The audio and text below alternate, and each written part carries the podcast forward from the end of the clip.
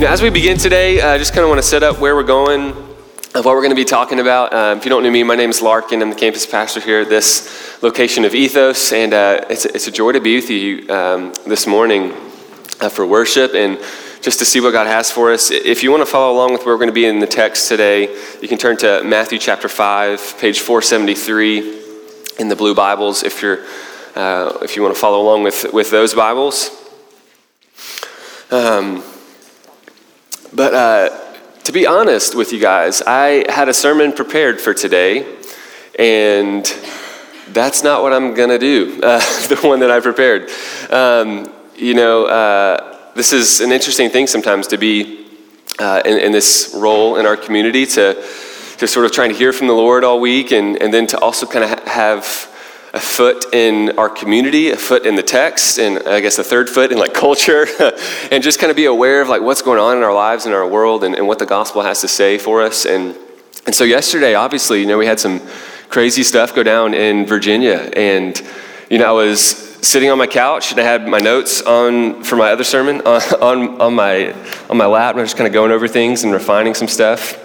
And I was looking over my notes at the TV, just kind of watching things unfold. And just felt overwhelmed from the Holy Spirit that, that I could not, with good integrity, preach what was in my notes in, in the middle of what was happening um, in our culture. And, and so, so today I, I want to talk a little bit about um, what the gospel has to say about some of what's unfolded in the last couple days in our country. And uh, just as a precursor, this, this is a little weird for us to talk about in church sometimes. Um, maybe some of you grew up in a spiritual background or, or came up in, in, a church where stuff like this wasn't really talked about. Um, that's kind of the church tradition I came from, where every week it was just kind of like, okay, man, that felt really good. Man, I really needed that. Oh, yeah. Like it just, there's a therapeutic desire from the people in the church uh, for what church was supposed to be about. And that's certainly not a bad thing. Like, I want you to, to come here and have weeks and moments where you feel ministered to and comforted by the people in this community and by the Holy Spirit. Like, that is absolutely a part of doing life with Jesus. But there are moments where that can't be at the exclusion of what's happening in the world. Uh, where we have to see, okay, what does the gospel have to say to our lived realities? And the reality is, for a lot of us in the room, just kind of scanning the room, um, a lot of what happened yesterday in Virginia um, isn't, doesn't hit as close to home as, as, it does others in our community, those that are, raci- are racial minorities. And so for some of us, this is going to feel less relevant. Like, why, why does this matter as much for us to talk about? Like, it didn't affect me that much. Like, I, I agree that it's like not good. Like, there's some stuff we need to talk about, but but um, this is going to be part of us taking some steps. And if you've been with us the past couple months, you've heard us begin to really lean into some of these social realities. To say the gospel is not just this intellectual or emotional or spiritual pursuit that's disconnected from the social reality of people, but that the gospel in our lives are interconnected, interwoven inextricably, and cannot be separated from the social costs of sin and evil in the world. And we have to talk about it. So that's kind of where we're going today. And just kind of wanted to give you a heads up for what we're going to try and do. And uh, I hope you'll have some grace with me as I try and speak a little bit more off the cuff with, with less preparation. Um, but if you don't know what, what happened very much yesterday over the last couple days in, in Charlottesville, uh, Virginia, I want to just kind of give us. Um, 30 seconds or so just to kind of have a recap. What, what happened and what are we going to be addressing? Um, and some of you maybe take Sabbath from media over the weekend. I know that there's people that are intentional about disconnecting, so it's okay if this is the first time you've heard about some of this. So, yesterday, um, you know, we watched the highlights of Friday night uh, when a group of white supremacist um, and Nazi, neo Nazis, uh, took to the campus of the University of Virginia and marched um, in support of white supremacy in, in, that, in that community. And we watched um, how the campus of University of Virginia was lit up with the light of their torches. They congregated around monuments of the Confederacy that, uh, that they believe support their, their ideology. Then we watched yesterday as um, other rallies were staged around Confederate monuments. People marched with Confederate flags, signaling Nazi salutes. Then we watched as counter protesters supporting justice and equality and love for each other uh, took to the streets. They showed up by the thousands to march against this ideology of hatred. We watched even more as these white supremacists showed up wearing helmets and carrying shields and brandishing assault rifles, along with hundreds of clergy, uh, men and women from the Virginia community, the Charlottesville community showed up wearing their stoles and their collars to form barriers between those uh, inflicting violence. And then, horrifyingly, we watched as a man that we now know is indeed a, a white nationalist drove his car into the crowd of counter protesters, killing at least one, one woman, leaving at least 15 more in serious or critical condition. And then finally, we watched and listened as the leader of our country that refused to call this for what it was, saying that there were vague acts of violence coming from many different sides. So, what do we do? Like, how, how do we even respond to this? Do we just watch and observe and listen? Or, or is there something that the gospel there's something that Jesus has to say about this and what, what it looks like for us as a community to interact with these uh, acts of violence. So in, in Matthew 5, if you want to if you want to jump into Matthew 5, verse 38 for a moment, Jesus is in the middle of a sermon, maybe like, um, maybe like what's happening right now on the side of a hill. And uh, we don't know if someone prompted him by this, this was something he taught on all the time, but uh, Jesus is prompted to begin speaking about violence and retaliation. He gets to verse 38, and you can follow along. Chapter 5, verse 38, he says, So you've heard that it was said, an eye for an eye and a tooth for a tooth. But I say to you, do not resist the one who is evil. If anyone slaps you on the right cheek, turn to him the other also. If anyone would sue you and take your tunic, let him also have your cloak as well. And if anyone forces you to go one mile, go with him two miles. Give to the one who begs from you, and do not refuse the one who would borrow from you. This is a, a, place in the scriptures where Jesus really zeroes in specifically on violence and what it looks like for his followers to respond to violence in their real social contexts. A guy named Walter Wink, that I was reading about this, unpacks the Greek word resist when he says, Do not resist those who do evil.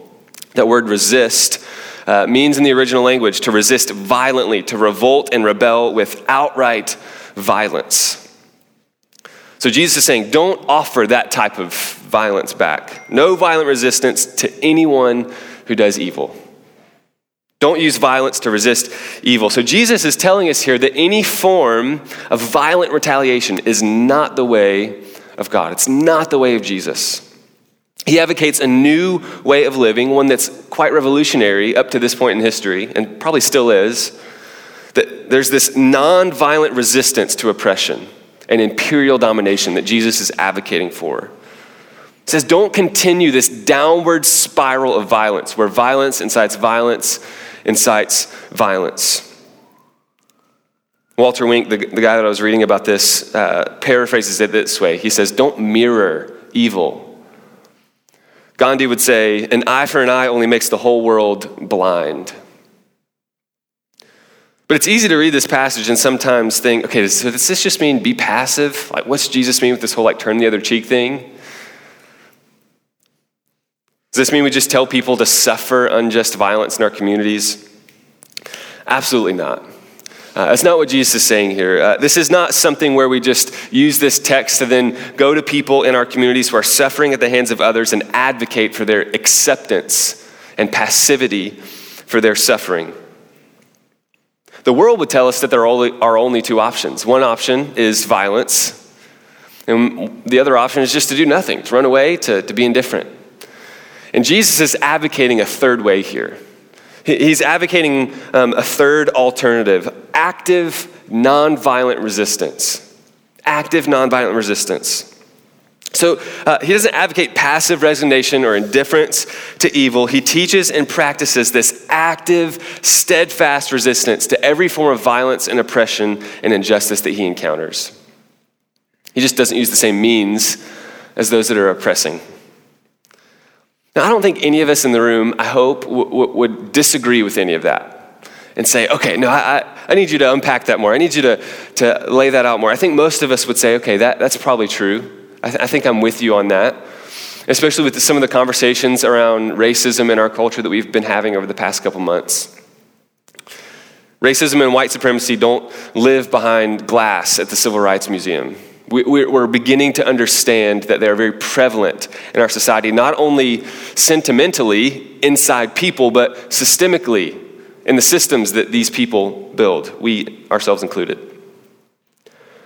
We see these realities of racism rear their head like, like it did yesterday in Charlottesville, when racism just escalates into violent protest and then someone does something evil.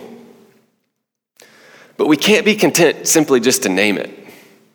Like, we can't just say, oh man, that's really terrible, that's evil, and be content with that. And, and hear me, naming it is important. What the leader of our country did yesterday by silencing the true name of what happened is important. So we need to talk about um, that this is explicit racism expressed through white supremacy and not just general hatred. It's important, but it's not enough. If we in, in this community, in Nashville, in Hillsboro Village, wherever you live and do life and your work, if we want to disassociate ourselves as followers of Jesus from things called the alt right, from white supremacy, from neo Nazism, if we want to be uh, against that, if we want a world that's marked by seeing the dignity and the image of God in other people, regardless of their race or their class or their background or their religion, we have to engage. We have to, we have to engage. In the ways of Jesus, we have to engage active, nonviolent resistance. And Jesus was creative with this. He didn't just say, uh, okay, you need to sit there and watch injustice, injustice unfold. You know, he goes on in that text we just read to unpack some practical ways of resisting and undermining some of the forms of injustice in their culture. And I didn't prepare enough to go into all of those ways, but Jesus is not advocating for passivity there. Uh, really, what he's doing is undermining and subverting these ways of systemic oppression in ways that uh, did not allow those people to be humiliated or further um, disenfranchised. So, we can't equate Jesus' words on nonviolence with indifference here. Jesus is not advocating indifference or apathy. I think a better way to put it might be selective outrage or temporal outrage, where we get really angry and worked up about something for about 30 seconds, enough to hit a retweet and to post something on Facebook. I don't think that's enough. The opposite of love isn't always hate, it's apathy, it's indifference.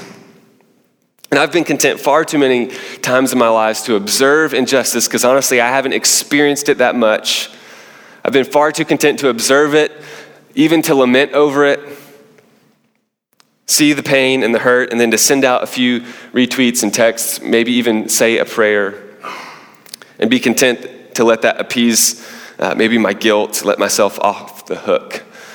And that's no different than apathy and indifference. It's functionally indifferent. There's no difference between the one that is uh, functionally living into indifference and the one that is actually um, in that place. Love calls us up out of our seats. Love is on the move, it, it is active and it requires action. So it means we have to stand against hate and violence in our world. We, ha- we have to stand against it. We have to be willing to say that evil is evil, and we have to be willing to sacrifice. Because love costs us something. I'm reminded of a letter that uh, Dr. King wrote when he was imprisoned in Birmingham uh, late in the civil rights movement.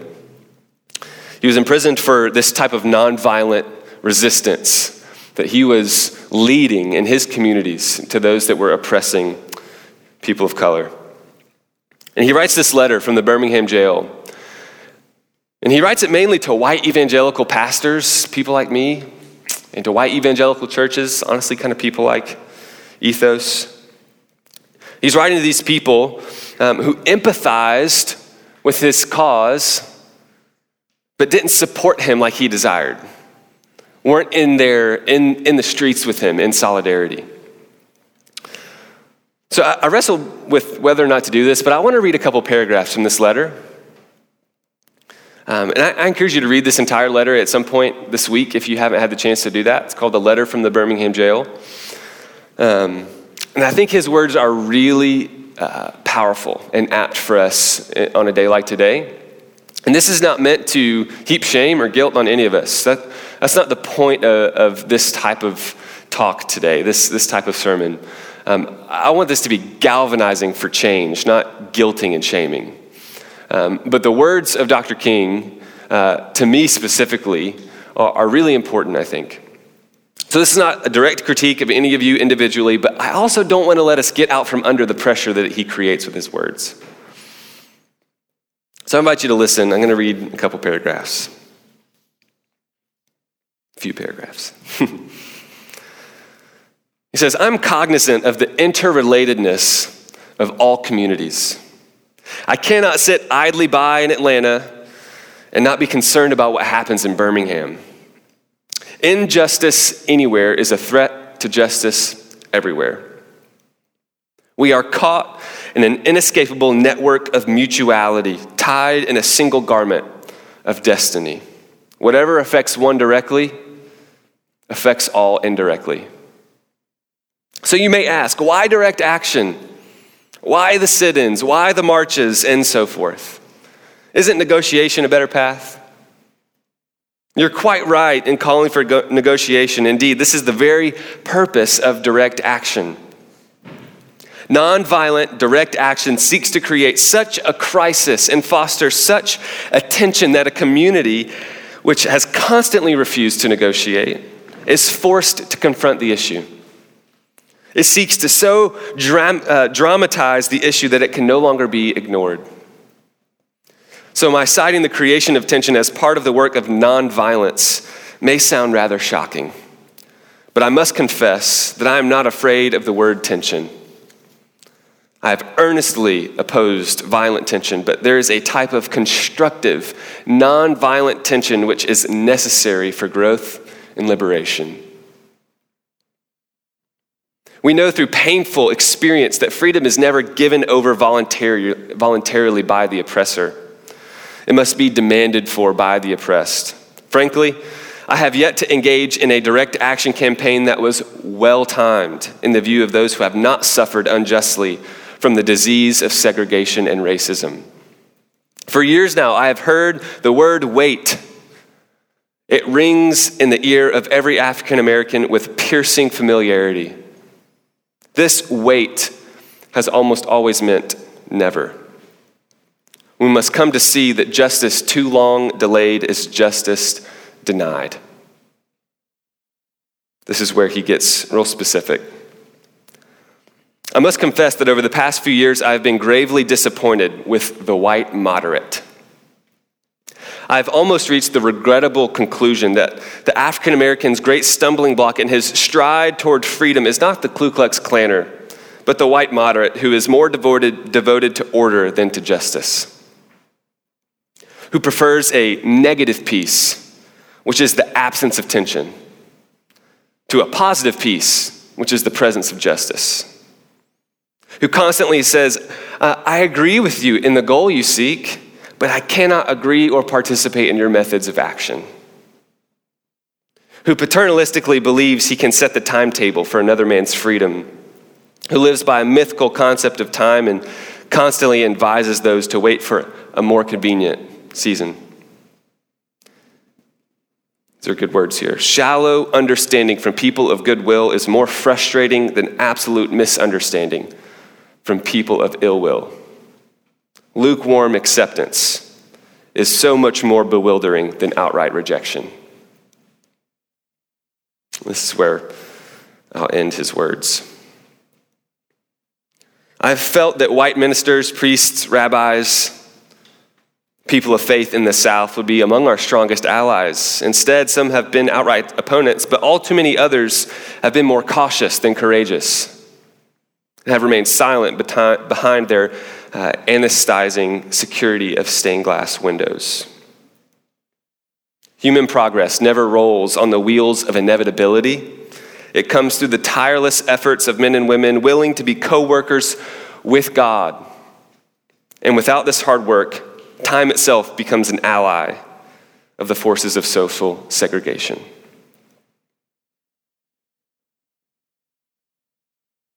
The letter's about 10 times longer than that. It's pretty heavy. But I think his words speak prophetically into our community. I think his words challenge me specifically as a leader of a church that's predominantly white to not be content with indifference, to not be content with simply agreeing with a cause, but sitting idly by in the comfort of my privilege. You know, when we think about Jesus, we think about what the gospel is, Jesus was in a place of comfort in heaven, right?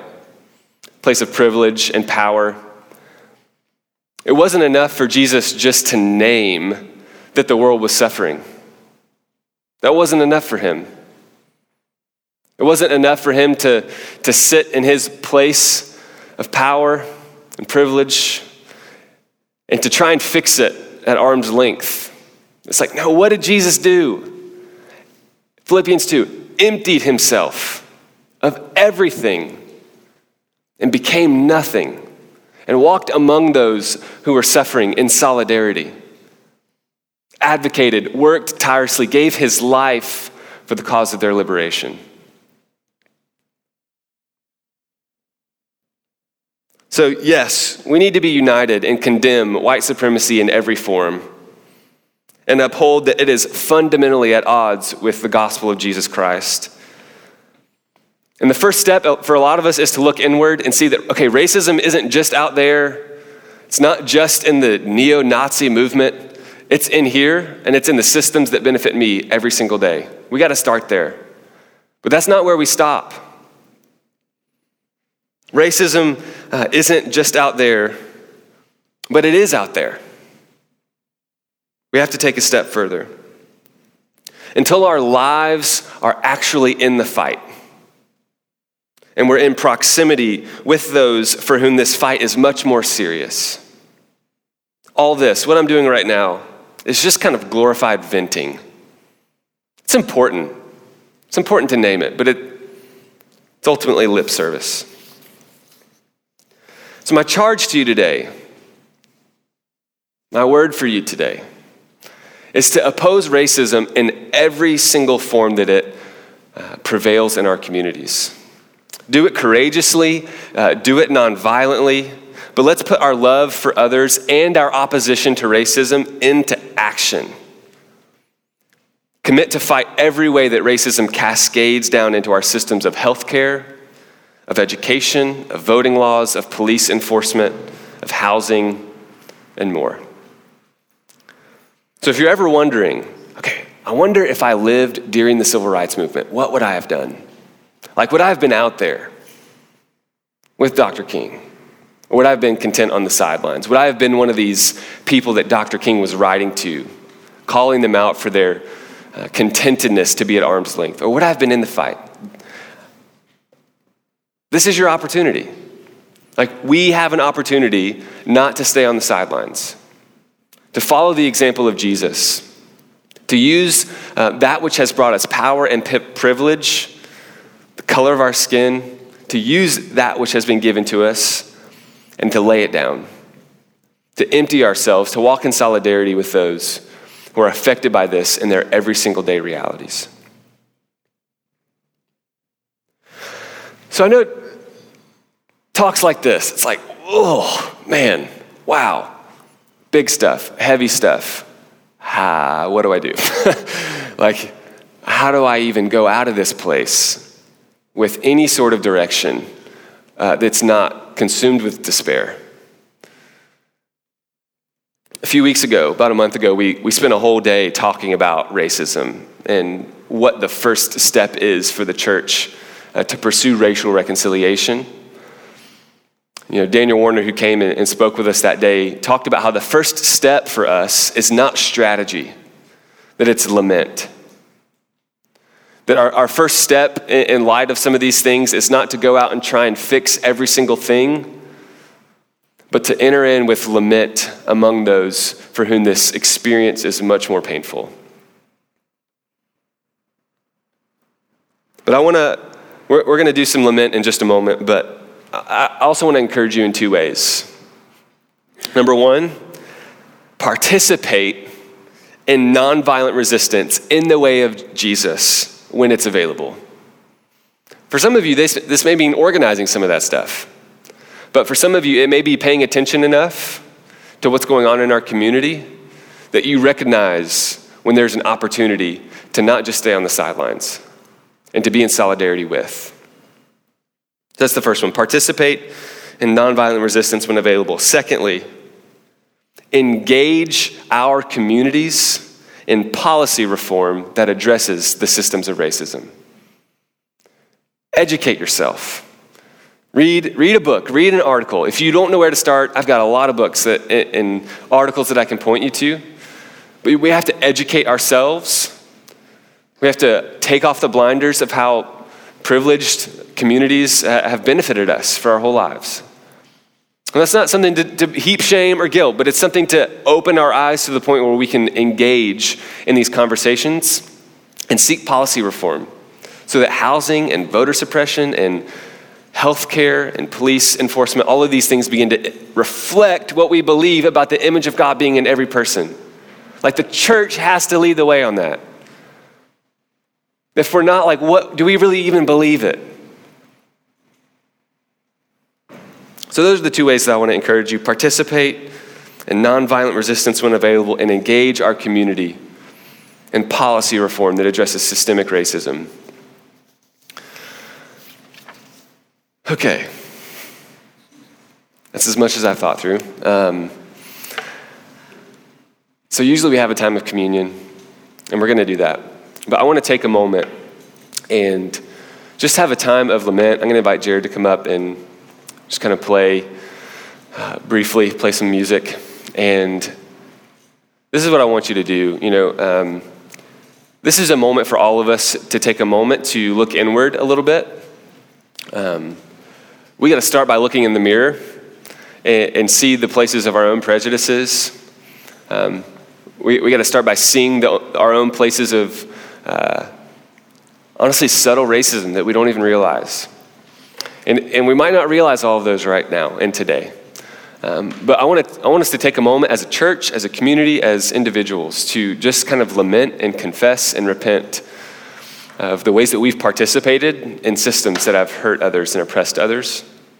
So, um, individually, for the next three or four minutes, I'm just going to give you some space with some quiet music uh, just to reflect personally and, to pray and ask God for forgiveness of the, of the places individually that we've missed it, uh, to confess uh, on behalf of our community that we have missed it in the past. And here's two words that, that you might, um, well, we'll save that for communion never mind. Just let's pray towards that for a second, and then I'll lead us in communion in a moment um, with, with some direct prayer.